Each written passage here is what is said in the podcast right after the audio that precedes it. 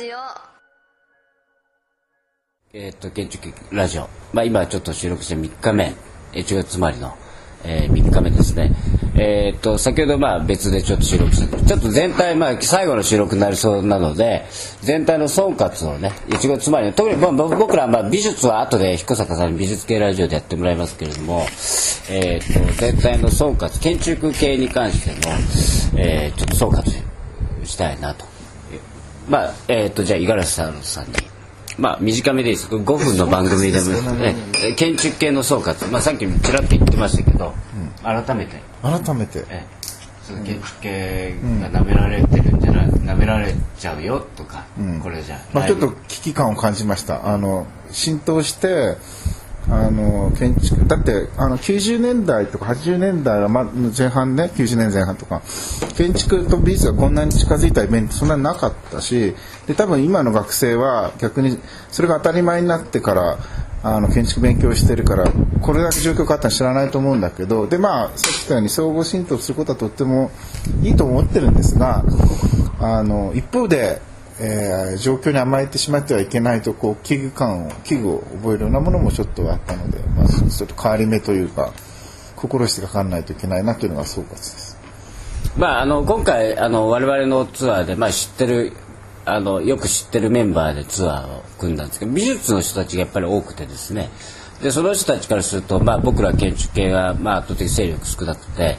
えーこれどうなんですかあれどうなんですかとかいろいろ聞かれるんですけども、まあ、僕らが言う前に建築の人たちって美術舐めてるでしょって言ってみんな怒るんですね参加者の人たちが。だからやっぱり、まあ、今五十嵐さんの言ってることと重複するとやっぱり建築って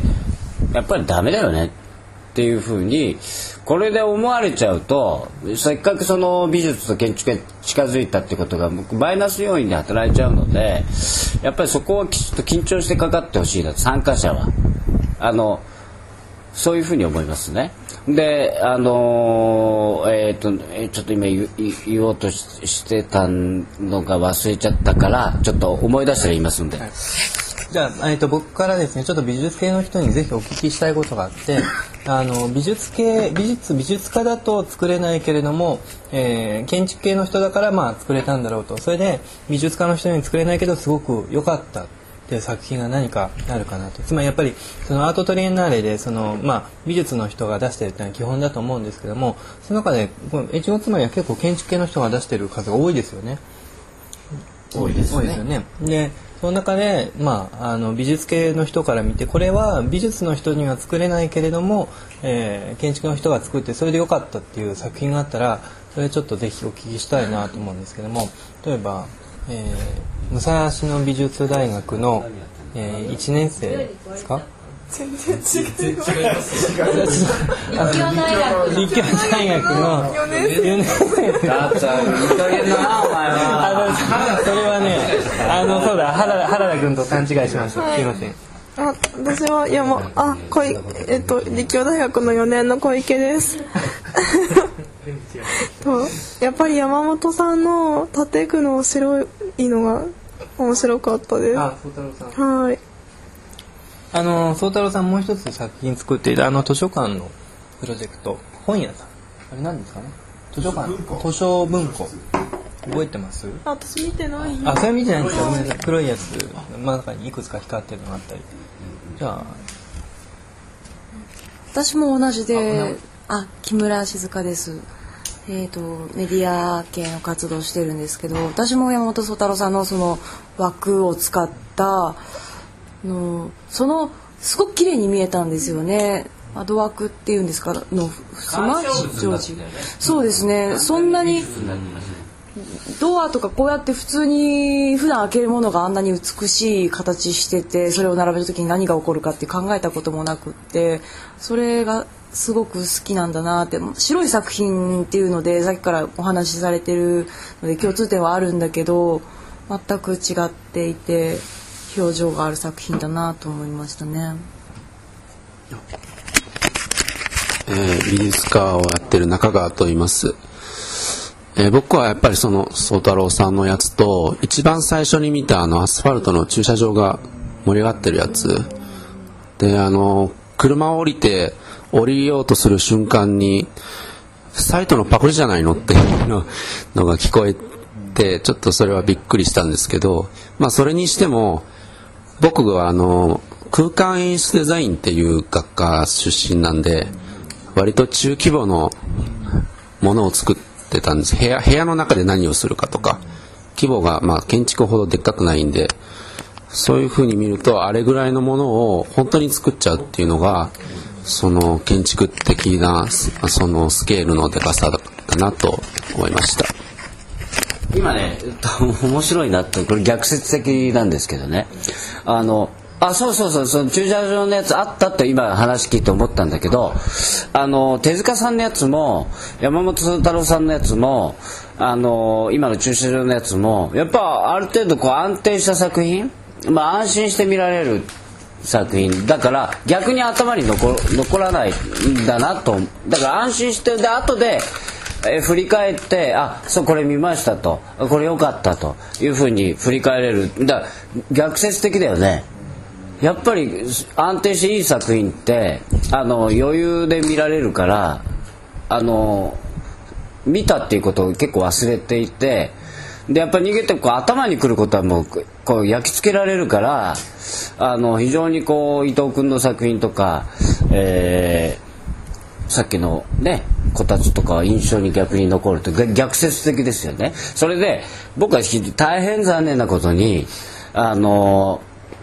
建築その、まあ、今言った大人の人たち安定してる人たちは、まあ、ちょっと別格格が違うからっていうことでレベルが違うので外しますけれども他の、えー、建築系の参加者もうちょっと驚愕したんですけどもあまりのボキャブラリーのなさにもうびっくりしてるんですね。あのアートの人たちってもうやってることバラバラ。みんなそれぞれいいのか悪いか別としてそれぞれ自分の独創性オリジナリティを持って勝負してるわけですよね。建築の人たちみんな色が白です。ホワイト。そして家型。えー、あるいはまあ可愛い系ミニマルをやってるつもりかもしれませんがこたつ白いこたつ。もうねお前ら他にやることないのかあるいは他に色知らないのかとかね。あのすごくねだからこんなにそのみんなの要するにもしねこの建築界の人たちの好き嫌いがある一方に行ってるんであればこれやっぱりジャーナリズムもちょっと非常にこう反省しなきゃいけない建築ジャーナリズムとかあの大変反省しなきゃいけないんじゃないかなっていうことを大変強く感じボキャボキャブラリーがない。そして、えー、っとこれは、えー、あえて深いこと言いませんが、えー、4大学が、えー、っと家型を公園に並べてるのありましたね。月の影？小学校のプロジェクトでもうくしくもボキャブラリーのなさっていうそのえー、名工大の伊藤チームとそこがやってることっていうのはぶあの部材の違いはあれ、まあ、同じことやってバッティングしちゃうぐらいのね、えー、ボキャブラリーのなさということなわけです。で彼ら4大学でやってる学生さんがおそらくやってるでしょうからいいんですがいわばプロ中のプロと言える大学の教員でもあろうね伊藤チームがそういうことやってていいのかなと。あるいはそういうことしか思いつかないであればこれは大変な問題だというふうに思いあだからすごく今まで気づかなかったんですけどもこうやって美術に建築へ近づくことによって建築ってかなり やばいねっていうことをちょっと一回建築こう一回こう、えー、ガラガラポンした方がいい時期に、まあ、来てんのかなっていうふうに思いましたね。えっとまあ僕が思ったのは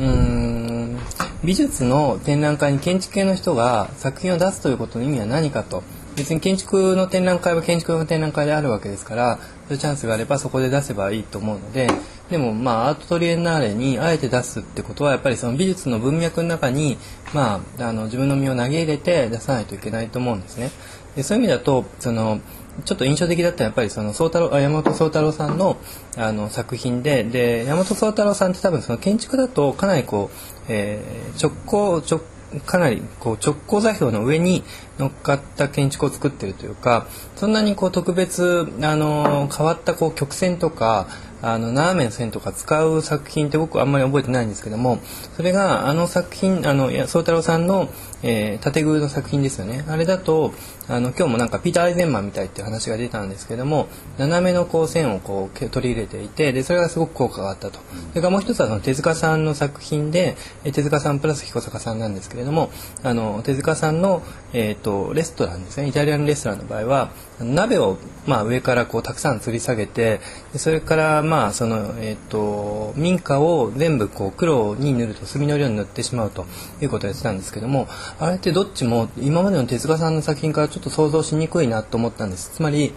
手塚さんが今までやってないようなことをアートの文脈で初めてやれたようなえー、感じに見えたんですね。だからそのアートの文脈になった時に初めてすごく自由になれるっていう感覚が建築の人にとってはあるんじゃないかと思ったのでで、まあ、そういうこうあの今まで自分ができなかったことをアートの文脈で初めてできるとすれば何かこうちょっと拡張えー、自分のその想像力を拡張できるみたいなところがあって面白いんじゃないかなと僕は思ったんです。あのえー、っと手塚さんの作品の話出ましたけれども手塚隆治さんですね。でやっぱりさすがだなとまあまあ非常にすごい建築家ですからね。やっぱりあの建築を作ってる人がこれ美術の美術のイベントになって美術を作らなきゃいけないって言った時に一つこうやっぱり自分の皮をきちっと向いて、えー、美術にしていこう。つまり鑑賞物にしていこうっていうふうに切り替えるわけですよね。でそこは見事だったなと。あの鍋がぶら下がっていて、えー、まあ僕はあれは美術、まあ、彦坂さんに教えてもらったんですけどもやっぱ鑑賞物ですからね美術鑑賞物になってるかどうかっていうことですけどもそのややそのアマチュアだ、まあ、そのそれ以外のねそのあのさっき山本宗太郎さんとかそういうさっきの駐車場とか安定した大人の作品以外の建築作品はもう普通に建築の模型を展示してるとかねお前なめてるのかと。その美術って鑑賞物ですよと、うん、鑑賞物なんですよと。自分たちのはこういうことをしたいんだこういうことをしたいんだってアピールするものじゃなくてあの鑑賞物ですよね。僕らが眺めて、えー、それぞれいろいろ感じるっていうものに完全になってないですね。だから美術の取り柄になれなのに美術作品になってないっていうのがやっぱり気になってやっぱそこのところはやっぱきちっと建築の人が美術に近づくのが結構だけどやっぱり美術のこう作法っていうのは、えー、きちっと守らないきゃ美術に対して大変失礼なんじゃないかなと。田島さんどうですか？そうですね。えー、え今こたつの話ですよ。総括。まあでも建築ラジオだから、うん、あの建築の今の一連の一連の流れについて、うん、もう率直に建築もだ出しあのくれ出さないでくださいとかさ、うん、逆に公務も出してくれるなとかそういうことははっきりしてください、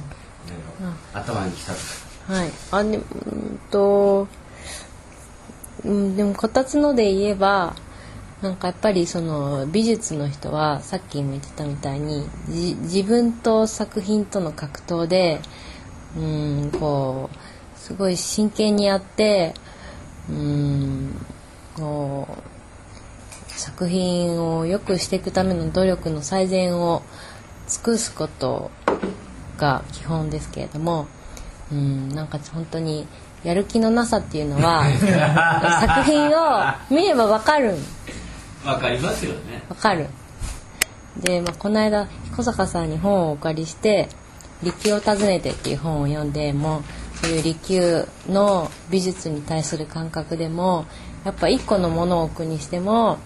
ここじゃなきゃダメだっていう位置があってそういう緊張感みたいなものっていうのを敏感に感じてうん、配置してほしいっていうのもあるし、うん、なんかもっと美しさっていうものを真剣に考えてほしいかなっていう感じしました。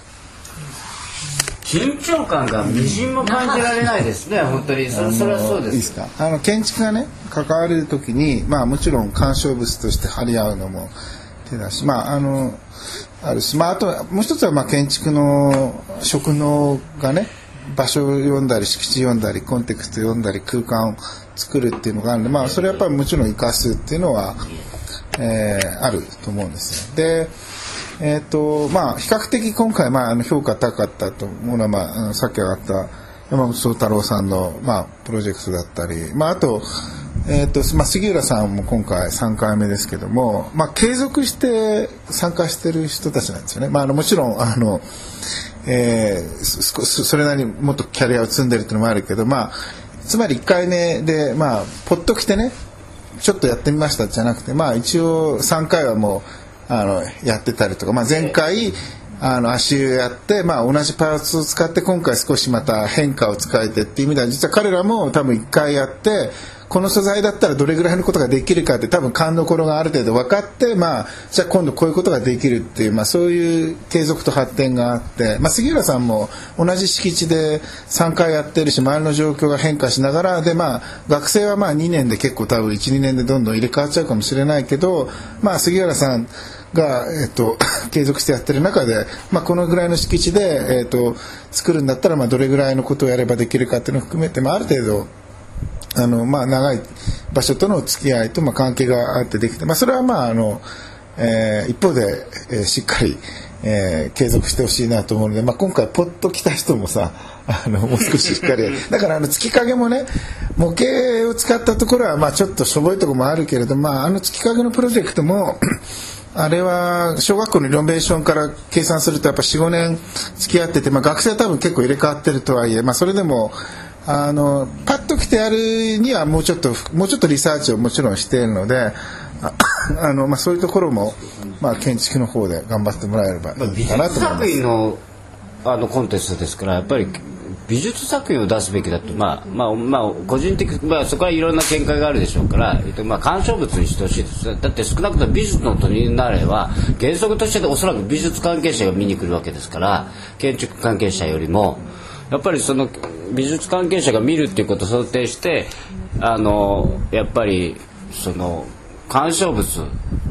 にやっぱなってるかどうかっていうのはやっぱりそのきちっと自分たち検証した方がやっぱりいいと思いますね。じゃあ最後馬沢君、うん、総括で弁護側から。弁護側まあ総括になるか分かりませんけど、まあ、僕実は越後妻にトリエンナーレって、まあ、4, 回4回目ですよね今回でにして初めて、まあ、あの現地をいろいろ見て作品を訪れたんですけども、まあ、あの基本的には美術の作品がほとんどで、まあ、中には例えば生け花の人が、えー現代アート風にな作品を作るっていうのもあったりとかいろんな分野の人が、えー現代アートの文脈で、えー作品を展示してると。でその現代アートのなんか最先端を競うっていうのもそもそもあのこの越後妻有の、えー地方の中で、えーまあ、越後妻有というあの地域の中で、えーアートが何ができるかっていうことがメインなんで別にその現代アートの先最先端を競うってことは目的じゃないと思うんですよ。でその中でいろんな分野の人が、えーまああの作品を出すということがすごく面白くて特に建築の側から見ると建築と美術の、えー境界線が、えーすごくこう見えにくくなってるってことを感じました。例えばその、まあ、山本宗太郎さんの作品もそうですしあと,、えー、とリチャードごめんなさい。ウィルソンの作品は逆に言うとすごく建築的な作品ですよね。建築そのものをこう提示してるところもあって。で、まあ、美術の人も建築的な作品を提示するしあと固定化される作品に関しては必然的にこう建築的な作品にならざるを得ないようなところもあってサイトスペシフィックな作品とか絶対そうなると思いますしあと例えばその民家の再生民家のプロジェクトって結構多いですよね。あの例えば銀河層で、えー家の中の全てのものをこう銀色に、えー塗ったプロジェクトであるとかそれから、えっとまあ、逆にその、まあ、真っ黒にした手塚さんの作品もある意味その共通性がありまいろいろ塗ったりとかね。そうですね。あとコロッケハウスであるとかそれから彫刻で、えーまあ、脱皮脱皮する家ですか？とかもそうですしあの建築と美術の、えー境界がなんかどんどんどんどんこうなくなってるのを発見できるのがこの越後つまりトリエンナーレかなというふうにも解釈できるのかなと思ったのはすごく新しい発見でした。えーという感じで今日は これぐらいで、えーどういかがでしょう？かはい。えっ、と、いいと思います。まあ、とにかく建築としてがん出すなら頑張って。で、まあ、来年僕もね、あの、招待作品じゃなくて、えー、と公募でちょっといろいろ美術作品をねちょっと出したいというふうに思いましたので3年後、えー、ぜひまあひひあの公募に漏れるかもしれませんが、えーとまあ、美術というね僕のちょっとよくわかんない領域にチャレンジしていきたいなという個人的な感想を持ちましたっていうことを思って、まあ、僕のコメント最後に。はい、じゃあ皆さんど